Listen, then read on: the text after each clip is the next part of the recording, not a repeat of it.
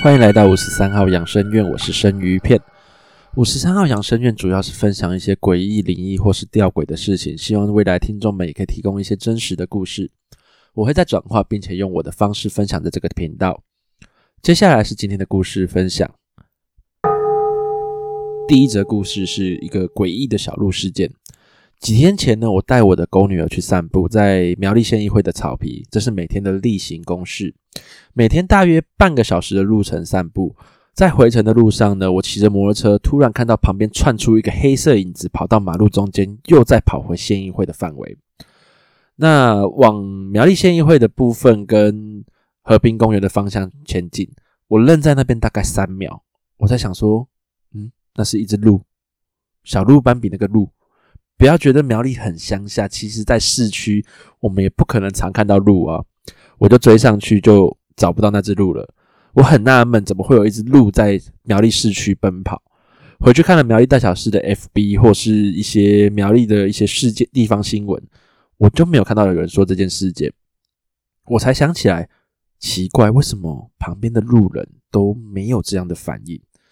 是我太讶异，还是我只有我注意到呢？还是那只鹿只有我看得到，所以这个故事其实我就有点纳闷了。那没关系，我觉得现在也找不出答案。那事情都过去，我只是觉得很吊诡。那接下来我要分享我的第二则故事，第七个团员。我从高中到大学都在玩乐团，大学离开了家乡苗栗，到彰化念书，也很热衷在社团。我是个贝斯手。在我大三那年，就是我的学校的乐团已经休团了，因为我吉他手要去当兵。那某天我在做专题的时候，我忽然接到沙鹿的魔索大学的社长打电话过来问我，说要不要去看他们学校的惩罚。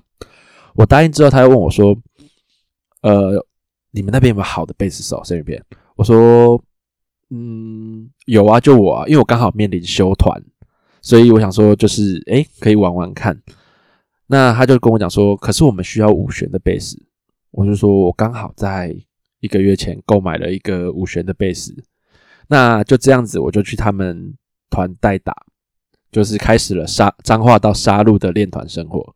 那我们的乐团编制是六个人，一个主唱，一个贝斯，一个鼓手，跟两个吉他手，还有一个 keyboard 手。原本的贝斯手是因为要去当兵才需要有人代打，那我也趁这个时候刚好就是来这边代打，去帮忙弹贝斯。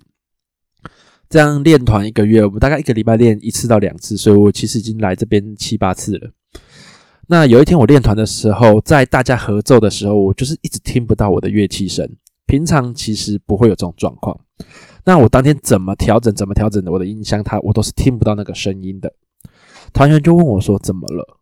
我说：“可能没睡好，耳朵比较钝吧。”因为我大学时期其实都还蛮早睡，早睡的意思就是说，只有到早上看到太阳才会睡。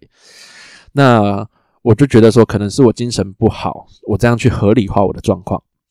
那大家就建议说，休息一下，去出去抽根烟。那我在出去抽烟的时候，我们家主唱就跟我说了一些话。呃，这边解释一下，我们主唱是一个女生，那她有敏感体质，有时候会看到其他世界的好朋友。他就跟我说，刚刚有一个人坐在你的音箱上，我就没有想太多，跟他说，他坐在我音箱上面。也不会让我听不到吧？因为我脑海中的画面是他盘腿坐在我的音箱上面。他说他坐在上面，两只脚放在你的音箱前面，你也很难听得到吧？我想了一下，嗯，才知道我想错画面了。那这时候很多观众就会纳闷说，为什么我可以那么冷静的回答这种事情？其实，因为在大学四年玩了很多贴纸的呃一些招魂游戏跟遇鬼游戏，你们想象中的那种中式的招鬼方式，我应该都玩过了，所以我也遇过很多诡异的画面跟状况，才能那么冷静。这些故事我以后会再分享。那回到故事主题，他坐在我印象上面，我也没办法，所以我就只能这样练完两个小时就回家了，就回彰化。过了一个礼拜，我们刚好要表演，呃。我当天的时候，我的监听我会觉得我一直听不到我的乐器声，我也没有去想太多，因为我其实那时候完全没有想到是类似的事件，我就觉得说可能是硬体问题吧。那怎么调都调不好，我就想说算了。那我们在表演的时候，在歌曲跟歌曲中间，我跟吉他手会说一些话，让我们主唱休息，因为我们那个女主唱的体力没有那么好，而且她呃串场之间，其实我跟我吉他手会互相开一些玩笑，或是互相讲一些故事。然后那天我就是忽然心血来潮，说我要讲一个我们练团的故事，第七位团员的故事，因为我们乐团编制是六个人，然后就故意说是第七位团员。我们主唱马上叫我们两个闭嘴，然后就开始唱了下一首歌。表演结束之后，我们到外面去抽烟，我就很纳闷，为什么他不让我讲这个故事？我就跑去问他，他就说，因为那个好朋友还坐在你的监听上面。我就说，我傻在那边。其实我就说，是怎样，对调调。我就问他说，为什么一直要跟着我们？我们主唱说，他只是喜欢我们的某首歌才来听的，不要理他就好了，他不是跟着你。其实我就是要他这个答，就是他不是跟着我，那我就放心多了。其实，在这个乐团有很多类似的事件。那如果说各位听众有想听的话，我会再多分享。当然，没有网络上那个乐团圈的前辈那一篇“杀我，不然我就杀死你”的那个故事来的可怕。如果有兴趣的观众，可以去上网搜寻“杀我，不然我就杀死你”这篇故事。因为这篇故事是真实事件，其实我还蛮推荐的。而且那时候的乐团圈这些人，其实现在都还在活跃，我也大概都知道是谁。所以我觉得这篇故事是还蛮可怕的。那这是我在大学从彰化到杀戮练团发生的某个事件，当然还有很多事件，我未来会分享。那接下来我要分享我第三则故事，就是彰化的一个传统。其实大家有看过《中邪》这部电影，叫做就是他是在形容我们彰化一个习俗，叫做送肉粽。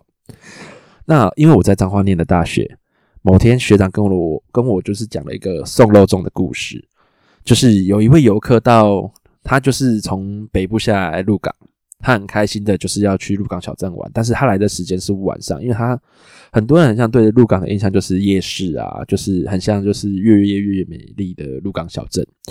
那他到了鹿港之后，他就觉得说：“嗯，今天不是假日吗？为什么游客那么少？整条街哦，像死城一样，还是现在都关了，他没有得逛了。”那他看到整条街都没人，然后最诡异的是每一家都没有亮灯，然后窗户都是紧闭的。他就想说：“我是来到鬼城吗？”鹿港平常都可以看到一些老人，其实就是吃饱之后是在。外面晃，然后泡茶聊天，啊，不然就是有游客，而且那边又近海边，所以大家其实会蛮蛮容易在那边出没的。那他就是一直百思不解的走着走着，他走到一户人家门的门前，就是到一户人家的类似像三合院的地方，他走到门前，那他就是想说，诶，前面有板凳，诶，就坐下来休息一下好了。那他也看到，就是说这家人的板凳跟板凳就是放在那边，然后蚊香也刚点没多久。那他就想说，算了，我就坐在这边休息。如果有人赶的话，我再跟他说声抱歉就好了。我只是想要休息一下。然后他就听到远处传来了吆喝声，然后也夹杂着一些铁链声啊、鞭炮声跟那个招魂的那个铃铛声。他就很开心的想说，干，终于有人了。我终于不是来到一个异世界的空间，我至少是在现实，就是我至少是在我们这个时空，我至少可以遇到一些人。然后他就很开心的，原本想要走过去，结果忽然有一个老伯冲出来，把他拉进屋子里面去。那他还没反应过来的时候，那个老伯跟他的太跟那个老伯的太太已经赶快把凳子收进来，然后把铁门又再拉下来。那。他的房子里面其实有一整群都是游客，大家就是有点像被吓到一样。结果，在这位游这位被刚拖进来的这位游客正要问说到底怎么了，他以为是什么恐怖事件，你知道吗？结果他正要问的时候，就传来一个女生的哭声，然后哭着大喊说：“救救我！”就是这边救救我啊，救救我！啊然后一直在敲门，一直拍门。然后每个人脸色都发白，在这种怪异的气氛下，其实他也不知道该问什么了。那这大家听了这个声音，大概是一到两分钟的时间。就是感觉这个女生讲话就是很悲伤，但是心里又有莫名其妙的一种恐惧感，就是会整个发毛。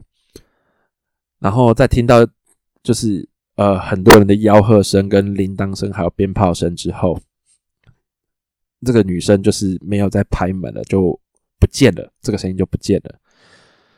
之后他在问这个伯伯北北说：“呃，现在到底是什么状况？”那个北北就跟他讲说：“我拉你进来是要救你。鹿港有个习俗叫做送肉粽，肉粽就是上吊自尽的呃大体，就是上吊自尽的往生者的叫做肉粽。那只要有发生类似的事件要送肉粽的话，呃，每一家乡公所会发一张符给你们，应该不是说乡公所，法师会发，沿路都会发符，就是要让你贴在门窗上。”然后乡公所也会让夜校的学生提早下课，就是大家都赶快回家。那天甚至连 seven 都不会开，所以大家都是不会在这个必经路上面开店或是开门的。原因是因为说他们觉得这是一股煞气，那我没有把他送走，送到海边，让他从从海边出去的话，他可能会来危害世人。所以他们就是这样沿路赶，然后就是不要让他们进他们家，因为。你也不想要这种就是怨气很重的东西进到你们家，然后甚至让你们家出事吧。所以大家都是宁可信其有的这样去处理。可是有时候真的会遇到一些超自然反应，这个其实我也遇过，这是到时候再跟大家分享。这我们之前其实我不是住在鹿港，我是住在彰化。那彰化其实也经历过好几次，甚至有几次是很凶的。所以这些东西都可以在未来跟着各位听众分享了。好，今天的故事就讲到这边。这是我的第一集，虽然有点短哈，其实我一直都希望做一些短篇集啦。原因是因为我自己喜欢听的故事大概是落在十到十五分钟，所以我相信这不是 podcast 的一个呃长篇的状况。因为我发现好的 podcaster 好像都是故事性很长，或是讨论的时间很长，大概都是三十四十分钟。那其实我这是一个尝试，是想先试试看说。短篇的故事是不是有流有人会听，甚至有流量？呃，其实这是我的兴趣啦，我只是想要找一个舞台去发展，去看看说，我一直很喜欢听恐怖故事，那我讲的恐怖故事会不会有人听？所以这是我的一个新年新希望了。二零二一年嘛，就想说可不可以有一个新的希望？好，那这是我的第一集，希望未来有更多的故事可以分享给大家。我是生鱼片，是个喜欢恐怖、诡异、灵异事件的按摩师，这也就是我五十三号养生院的由来。那我们下次见。